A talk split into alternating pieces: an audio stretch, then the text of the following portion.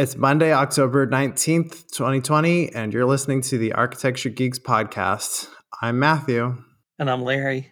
And we're your friendly neighborhood architects, being as geeky as we want to be.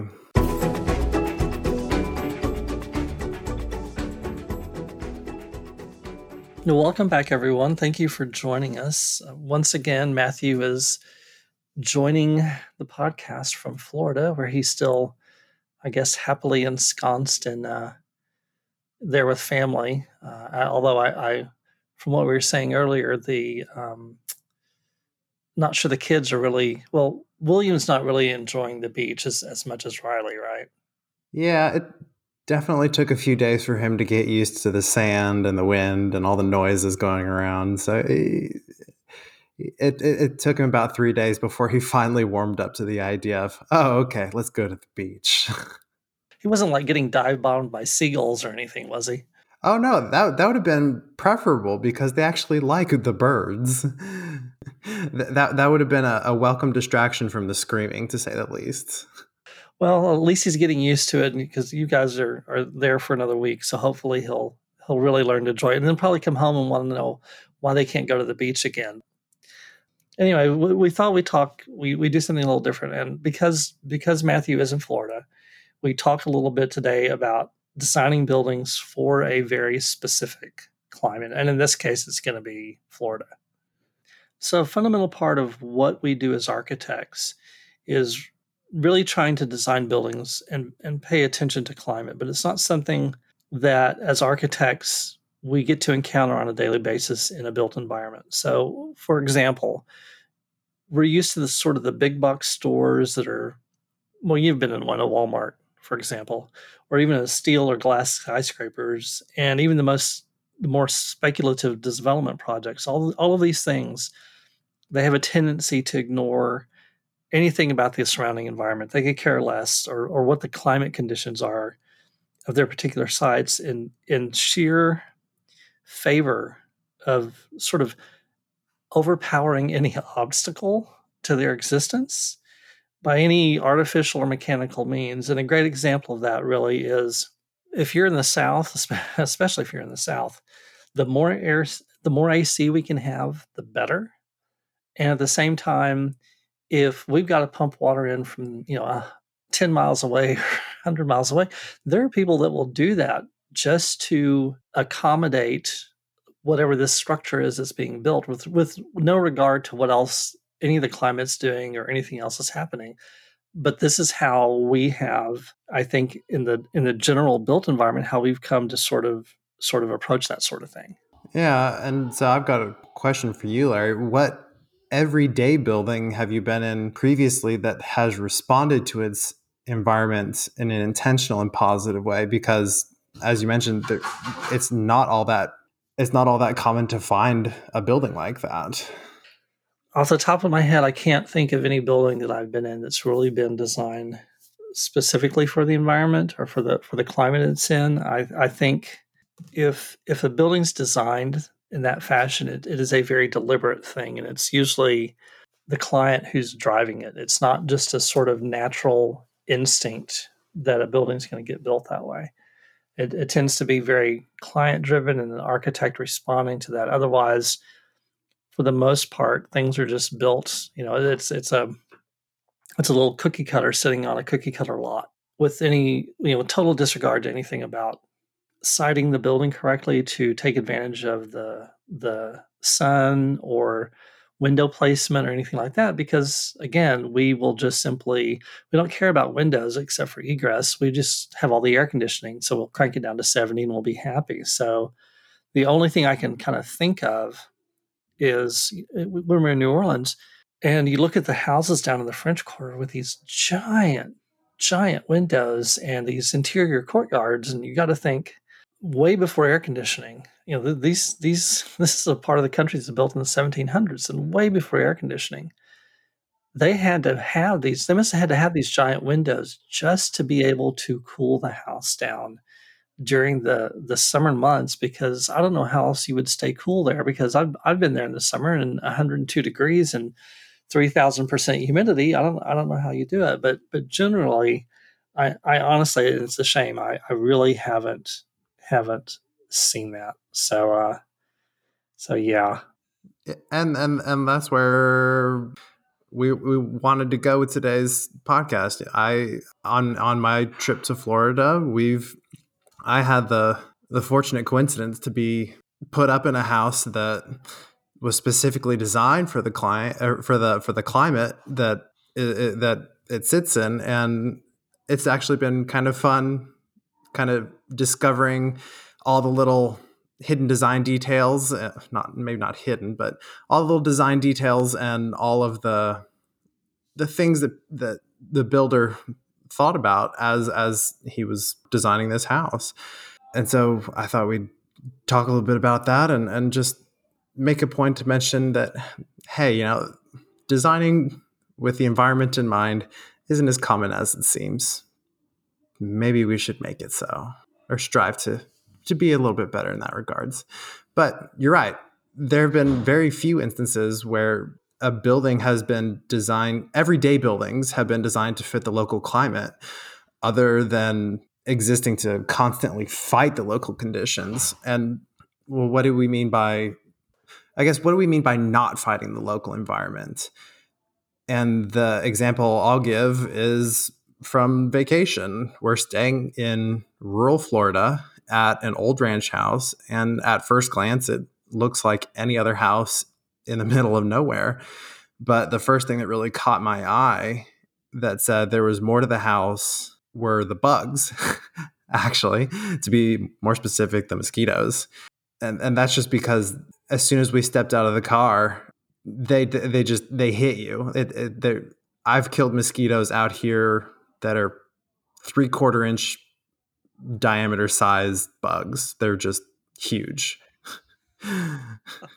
I've, I've, I guess you know, us going to Key West is has been we've been considerably lucky, lucky in that regard because you know we're we're down in Florida basically after every Christmas, and we have yet to have that sort of experience. We we we have the mosquitoes, and I think probably because we're there in the wintertime, it's not nearly as bad. But yeah, when when you said three quarter inch long mosquitoes, I'm just like, because they love me and it, it, would drive me quite crazy having to deal with that. But to give everyone an idea of, of what what you're really talking about, because what this because what we're what you're going to talk about, what we're going to talk about is very specific to this house and very specific to this environment that the house is in. Because you said rural, but this is like middle of nowhere Florida swamps, right? Yes, very much so. Okay, so so that means it's going to be heat. You have to deal with the humidity, lots of rain, occasional hurricane, and uh, like you said, way too many bugs, especially for October. But I would imagine probably pretty much any time of the year. I would guess. Yeah, as we've been living here, I've seen three distinct design decisions that have really tickled the architecture part of my brain. First, the house is a, an L shaped with the interior elbow of the house facing east and south. And most of the doors and windows are along these two sides. And, and this is important because it orients the house and the major openings in the house to catch any of the breezes coming from the ocean, which is about 30 minutes south and east from the house. The second feature is the windows and door placements. not only they're designed to catch the ocean winds, but they're also placed with the big openings from the sliding glass doors and the large windows on two sides of the house and the smaller windows on the other two sides of the house. And I think this is where we tend to miss things. You know, this is this is a thing that I would think in in Texas we might find a way to take advantage of, and I don't think we do. And again, my mind goes back to the to the houses in New Orleans, but this idea of the the bigger windows on one side and the smaller windows on the other sort of is you know it's it's a great way to take advantage of what's called the Venturi effect, which basically is going to magnify any of the existing breezes in a space. So you end up with a much better airflow through the house. So when you're catching a breeze, you actually can able you're actually able to draw the air through the house and actually actually move it and help cool the house. I don't think we think of that here because somehow we just seem to have stopped thinking about opening opening windows. We have uh, a casement window, a big casement window in the front of the house, and we have two huge casement windows in our bedroom. There are certain times of the year that I can crank open those windows, and because one's on you know the on opposite sides of the house, we can pull enough breeze just through the back of the house that there are times it actually gets chilly. But generally, people don't think about that. So so yeah, that that they've done that with the house and they've done it deliberately deliberately. That's what's amazing to me is that somebody the guy who designed this house and you were telling me about the house this was a deliberate move on their part. They knew that they had to catch the ocean breezes and this was going to be the best way to do it. Oh yeah. And and and the fun part for me was talking with the the owner and the owner actually mentioned that the house was designed before air conditioning. So that was another clue to me that this was a house, you know, worth digging into a little further to see what else I could find. And and that brings us to our last feature, which is and and to me the most valuable, which are the the deep covered patios and entrances. Every door in or out of this ha- uh, this house has a large patio completely enclosed with bug screens. And the patios were part of the original house not added onto after the fact. And this has two benefits really. First it keeps all the bugs out. And second it provides much needed shade to major parts of the building so that it's not going to overheat throughout the day in total, the house really has responded well to the given environment. It it captures the natural sea breezes with the shape of the building. The doors and windows are properly sized and placed to take advantage of any wind. And the patios are deep and screened to protect the house from bugs and heat. The building still has ceiling fans and, and a nice AC system added on after the fact, but it's not 100% dependent on these to inform the design choices. And to think that this was done before they had air conditioning. So yeah, so they really had to be thinking about these things, and and I guess it's I'm sure now now it's nice that you know they have the AC system, but you know here in Texas, if the AC goes out in your house, suddenly it's 85 inside, and and you're just miserable. But the thing to think that they've designed this so you're not 100 percent dependent on that is is so great. But by contrast, you know, most of the buildings that we encounter on a daily basis, if you, if you think about those buildings like grocery stores or big box stores or most local development, everything really relies on that AC, these really huge AC systems to keep people inside very happy. I'd say, you know, happy and healthy, but sometimes you need some need some fresh air. And like most spec homes, you know, the development of those, they're going to totally ignore the little things like strategically placed strategically placed screened in porches. I'm having a horrible time talking today. In favor of sort of maximizing interior square footage, they are shooting for that square footage to maximize profit. And they're not going to pay attention as much to the comfort and enjoyment of whoever is going to be buying the house. And I don't know, it's, it's such an odd way to, I think, to approach living maybe uh, versus what you've been experiencing there in Florida.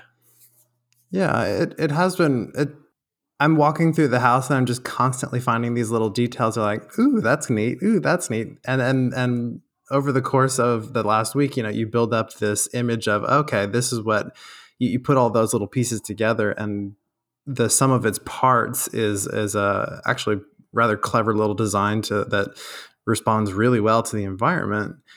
And from a you know from a developer's perspective, they may have one pro- prototype building that gets repeated over and over again, and even even if they were to just improve on that prototype, so you don't have to add, add on anything in the after. There's an entire, especially here in Florida, there's an entire aftermarket geared towards adding on screened-in porches to to spec home the spec homes that people buy and just improve all, all the developer has to do is just improve that one prototype to include you know something as simple as a screened in porch. And, and you could sell a heck of a lot more of these because people don't have to come back in later and and add it on to themselves after add it on by themselves afterwards. And james and i know a couple in tampa which is probably not well it's you're on you're more the Atlantic side there, so Tampa's more the Gulf Coast side, but they had a I, I guess theoretically it's a spec home built. It was interesting to watch it being built because I'd never seen cinder block home construction. It just kind of th- completely threw me. But if you're in a hurricane zone, that would make sense. But they they came along afterwards. I think last year uh, or maybe the beginning of this year, they installed a pool. I'm like, oh wow, they're putting in this really beautiful pool and it's gorgeous and it's great. And then all of a sudden they started building this enclosure around it and suddenly it was this this screened in enclosure with a roof thing on it and i'm like why are you covering the pool? I don't understand. This doesn't make any sense to any sense to me. It just completely threw me off but uh, you know after listening to you talk about bugs i'm like oh yeah i guess that would make sense. But but it but it's it strikes me too as one of those things it's the aftermarket. It is something that's not thought of ahead of time. So instead of them building the house and the pool and having it all sort of work together. Now they've got this sort of secondary secondary thing happening. And and yeah, it's it's funny. It's as residential designers and residential architects, there's more thought process put into to designing a home than a spec builder will. So we're we are apt to look at, like you said, you know, why not include this? It, you look at a spec home and you think, well, why didn't you just do this in the first place?